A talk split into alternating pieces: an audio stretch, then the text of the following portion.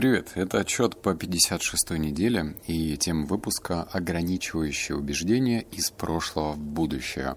Этот подкаст будет несколько отличаться от предыдущих, просто потому что предыдущие привычки появлялись следующим образом в моей жизни. Я читал книгу, находил какую-то интересную идею, концепцию, которую хотел проверить на себе и думал, почему бы, черт возьми, нет, взял, внедрял в жизнь и смотрел, что из этого происходит. Здесь другая ситуация. В книге то, что ты услышишь сейчас, я не подчеркнул, но подчеркнул на живом тренинге. Да, черт возьми, лед тронулся, и я, кажется, начал а, по-другому относиться к такому роду деятельности, к инфобизнесменам, а, по-другому стал на них смотреть, рассматривать эту информацию и так далее. Вот, об этом сегодня и поговорим. А, ну еще, чтобы было понятно, наверное, стоит выделить три основные темы.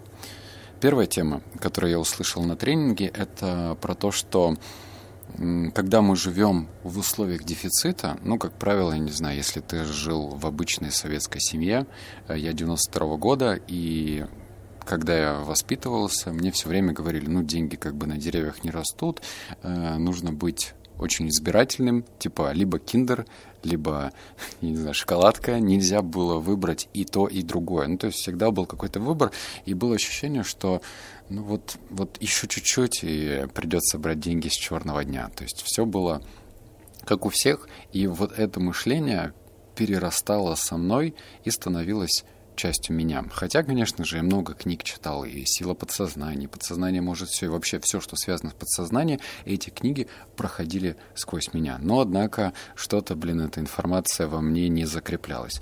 Второе ограничивающее убеждение, которое я тоже понял, это продажи.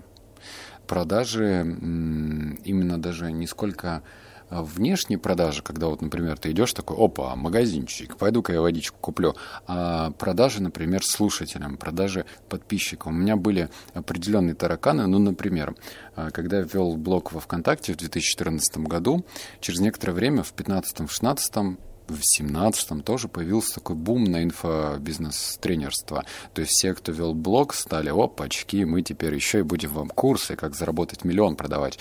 И я такой, фу, вы че, ребята, какие курсы? Нужно уважать себя, уважать аудиторию. Ну, в общем, у меня был такой своеобразный таракан, да и не хотелось продавать подписчикам. Ну и третье, тоже э, ограничивающее убеждение, это по поводу инфобизнес-тренеров. Я, конечно, его не полностью переосмыслил, но, однако, что-то я для себя подчеркнул. Я же тут съездил на... Это не мастер-класс, это выезд, тусовка предпринимателей. Все было пять дней. Что-то было просто отвратительное говнище, но где-то было что-то даже классное, на удивление. Ладно, давай теперь сразу переходим к рубрике «Что я узнал?». Первое. Ограничивающие убеждения – это мои проблемы, а не окружающих. Тарам-тарам-пам-пам. Да? Вот как тебе такое?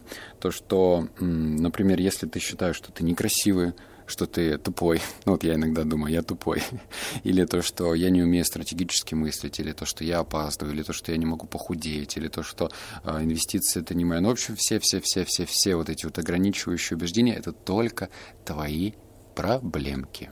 Кто-то намеренно в голову это тебе не вкладывал. Даже если в детстве тебе говорил учитель, что ты там глупый, недалекий, медлительный, что-то еще, это в любом случае не та программа по установке, в которую, ты знаешь, ставил флешку и такой «фух, все, теперь я глупый». Это просто такие были намеки, но программу установил только ты сам, понимаешь, да? То есть это наша с тобой проблема. Если в тебе живут ограничивающие убеждения, то знай, что кнопочку «установить программу» нажал только ты. Ты где-то, может быть, слышал про себя информацию, но установил программу ты сам. Второе, что я узнал, я что-то в отеле записываю, блин, и у меня тут опять цитадель из подушек, не очень удобно говорить. Второе, ограничивающие убеждения не видны, незаметны и маскируются под твою личность. Что значит «не видны»? Когда ты живешь на автопилоте, ну или даже не то, что на автопилоте, пытаешься как-то осознанно подходить к жизни, эти ограничивающие убеждения появятся только в двух случаях. Первое – это если э, тебе на них укажут те люди, которые уже прошли через них, именно прошли, то есть обычные зевака, слушатель, обычный человек, который будет тебя слушать, он может эти ограничивающие убеждения не заметить. Более того, может включиться такая своеобразная эмпатия. У нас же разговоры по-российски, знаешь, вот так вот, если рассматривать, мы же очень любим жаловаться. Проблемки, что-то там босс, нач... начальник этот не поднимает зарплату, только обязанности все больше, что-то вот все время плохо на работе, и рубль у нас падает, падает. Ну, в общем, мы привыкли в большинстве своем, я не говорю про всех, но мы привыкли жаловаться. А когда мы жалуемся, у нас по воспитанию хочется включать эмпатию. Ну, то есть, либо говорить «Ой-ой-ой-ой, как все плохо, но у тебя все получится, держись». Это эмпатия. Но в то же время эта эмпатия блокирует возможность сказать, что «Чувак, ты, ладно, ной-ной, это твое личное дело, но кажется, у тебя ограничивающие убеждения». Второй момент, как можно их обнаружить в себе, это саморефлексия, то есть наблюдение за самим собой. Но ты знаешь, когда человек, находясь в кафе, сразу берется в телефон, когда его собеседник ушел в туалет, где он найдет время для того, чтобы саморефлексировать? Мне кажется, времени на такое дело постоянно не хватает. То есть это просто из ряда фантастики. Так что, наверное, больше, с большей вероятностью тебе кто-то из других людей сможет на это дело указать. Давай дальше. Не удивляйся потом, почему твоя наполненность, энергичность нестабильна. Самодостаточный человек живет без них. Давай тоже представим, что такое самодостаточный человек. Вот что для тебя самодостаточный человек? Для меня мой слушатель самодостаточный человек — это тот, который живет в гармонии со своим телом, духом, душой, назовем как хочешь, и э, знанием. Угу. Вот эти вот три области. Я даже, кстати, очень слабо верю в самодостаточных людей, которые, вот, знаешь, они толстые. Я, я сейчас ни в коем случае никого не осуждаю, это мое личное мнение, я просто, ну, давай порассуждаем опять же. Если человек толстый, но при этом умный, и говорит, да, я вот зато чувствую себя счастливым, это не так, потому что полнота, она отражается прежде всего на здоровье. То есть можно, конечно, говорить так, да, мне наплевать, что про меня подумают, и это может быть правдой. Но когда полнота отражается на здоровье, то значит это вранье. Ну, правильно, да? Вот если ты идешь на улице тридцать градусов, и... Опа, у меня тут домик рушится, ниф-нифа. И... Сейчас, секундочку. И... Ты видишь, что рядом идет толстый человек. Давай вот будем называть вещи своими именами, что есть толстые, полные. Ну вот толстый человек идет, допустим, у него там тридцать килограмм лишнего, да что ж такое, тридцать килограмм лишнего веса. И факт, в момент того, когда он чувствует одышку, когда у него пот катится со всех щелей, и, естественно, у него сердце шалит, потому что нужно как бы кровоток-то гонять, то он, ну, находится в дисбалансе. То есть он вообще не самодостаточен. Он как бы такой разбит, как стекла. То есть какая-то часть у него, может быть, и хорошо работает. Например, взаимоотношения с друзьями. Может быть, его друзья просто вообще говорят, что он суперчеловек. Там взаимоотношения на работе. Но в ладу с самим собой точно нет.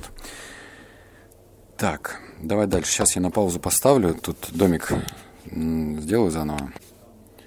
Давай дальше. Домик на месте стоит. Значит, мои стадии. Стадия одна. Техника зеркала. Говори так, чтобы это не выглядело как жалоба. Что это значит? Во-первых, все стоит примерять на себя. Я, например, терпеть не могу, когда мне кто-то жалуется, потому что у каждого есть свои проблемы. Естественно, масштаб проблем у всех разный.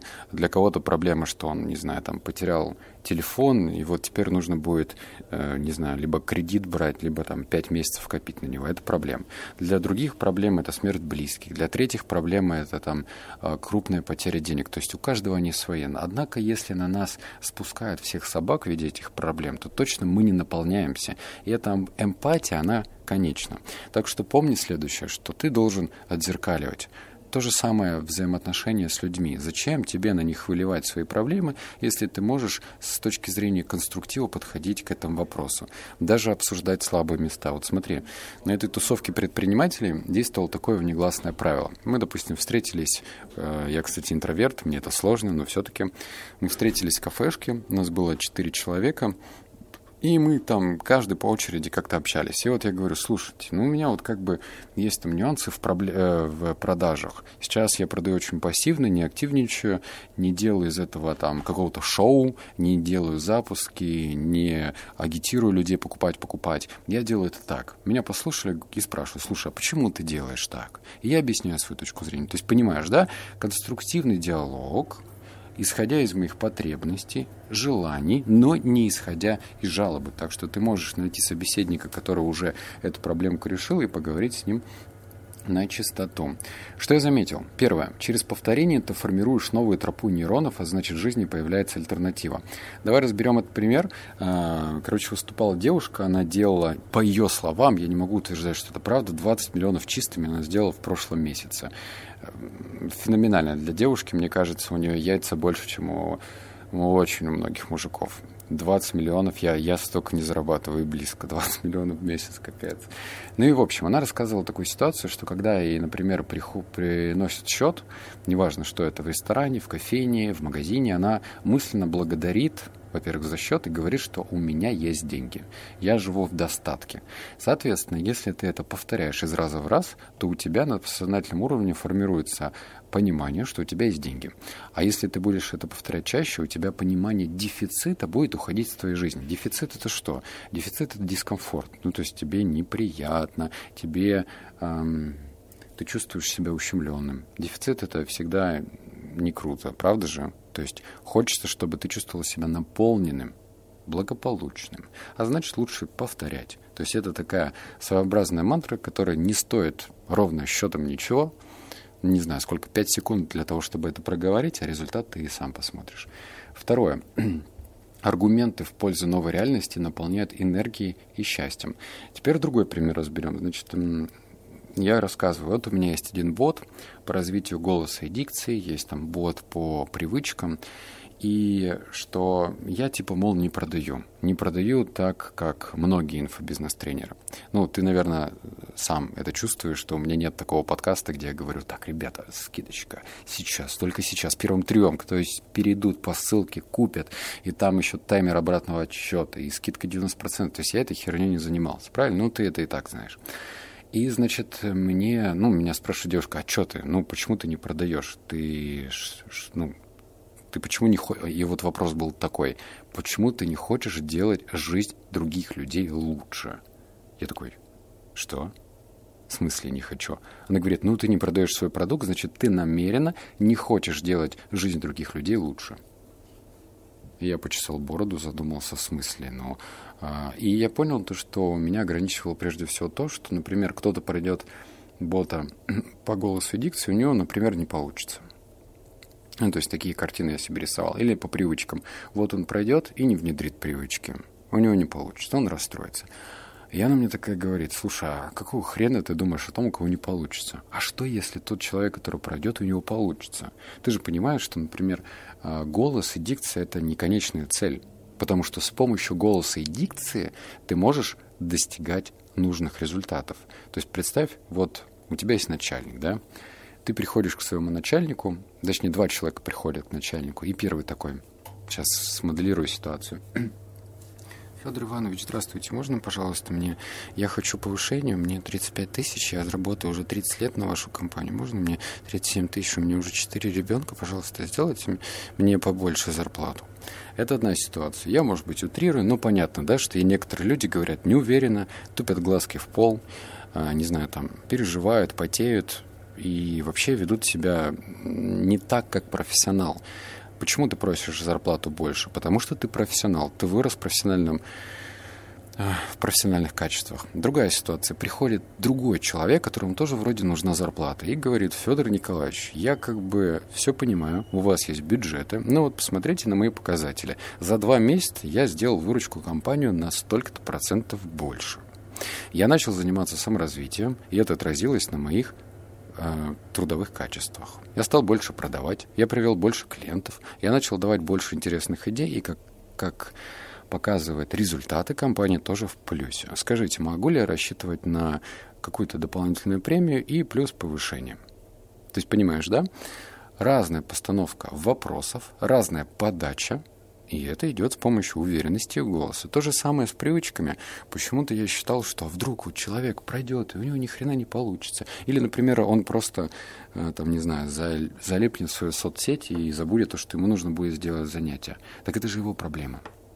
Понимаешь, да? То есть я не могу взять ответственность на себя и ну, держать его за ручку и говорить, ну давай, ну давай, малыш, все у тебя получится. То есть здесь уже происходит следующее. Я со своей стороны говорю, что продукт охренительный, но вот эти пятьдесят две недели одержимости, каждую же привычку я сам внедрил, сам включил в свою собственную жизнь и сам сделал отсчет. И это работает. То есть я не придумал это из головы. Ну так вот, и у меня просто переклинило в голове от того, что я даже не смотрел на эту проблему под таким углом. А это реально проблема. То есть я жил с этими ограничивающими убеждениями, и они просто, ну, были нормой. И третий пункт, который я знал, в отношениях своих действий появляется гармония и ясность ума. Например, я делаю это чтобы что? Ну, давай вот представим следующий мой проект, который я сейчас планирую реализовать, это платформа для поиска инвестиций для предпринимателей. То есть я буду помогать предпринимателям. На сайте они могут размещать, скажем, анкету, объявление, что им нужны инвестиции на свой бизнес. И инвесторы, если их это дело заинтересует, будут в это дело инвестировать. А могут и не инвестировать. Это все зависит от самого инвестора. К чему это? К тому, что я могу смотреть это как просто проект для заработка. Ну да, вот я буду монетизировать его так-то и так-то. А могу смотреть по-другому. Я могу помогать людям осуществить свою мечту. То есть у предпринимателя, который ищет деньги, может не получиться. Будем, ну, как бы адекватными. А может и получиться. А если у него получится, он реализует свою мечту, он уйдет с нелюбимой работы, он сделает счастливым свою семью, он переедет туда, куда он хочет, он будет устраивать жизнь так, как он хочет. Это ж классно. То есть я таким образом с помощью проекта буду, чтобы что? Что я буду делать? Я буду осуществлять мечты многих предпринимателей. Мне кажется, это классно. Это, это цель, это миссия, это... И причем это не притянуто за уши, это так и есть. То есть, ну, не стоит тоже закрывать глаза и говорить, это у всех получится. Да нет, не у всех. Но при этом у кого получится, он точно станет счастливее, точно станет лучше, и экосистема вокруг него тоже начнет меняться. Так, теперь еще следующее. Я подкаст заканчиваю, но если тебе интересно, у меня тут вышло интервью. Там не только я в этом видео поучаствовал, там еще, по-моему, спикеров шесть, может быть, семь, и тема про заработок в Телеграме. Я ссылку оставил, это интервью. Оно на минут сорок, но оно интересное, весьма интересное. Там рассказывается внутренний рынок, сколько на нем можно зарабатывать, что это такое. Я все-таки с Телеграма с две тысячи восемнадцатого года и зарабатываю на этом неплохо. Так что, если тебе интересно, как это дело все устроено, послушать на фоне, либо посмотреть активненько, то ссылку прямо в телеге я оставил, типа «смотри интервью». Наверное, так я это назову. Посмотришь, оценишь, если тебе понравится, ну что ж, классно. Буду рад. Все, обнял, поцеловал, заплакал. Услышимся в следующем подкасте. Пока.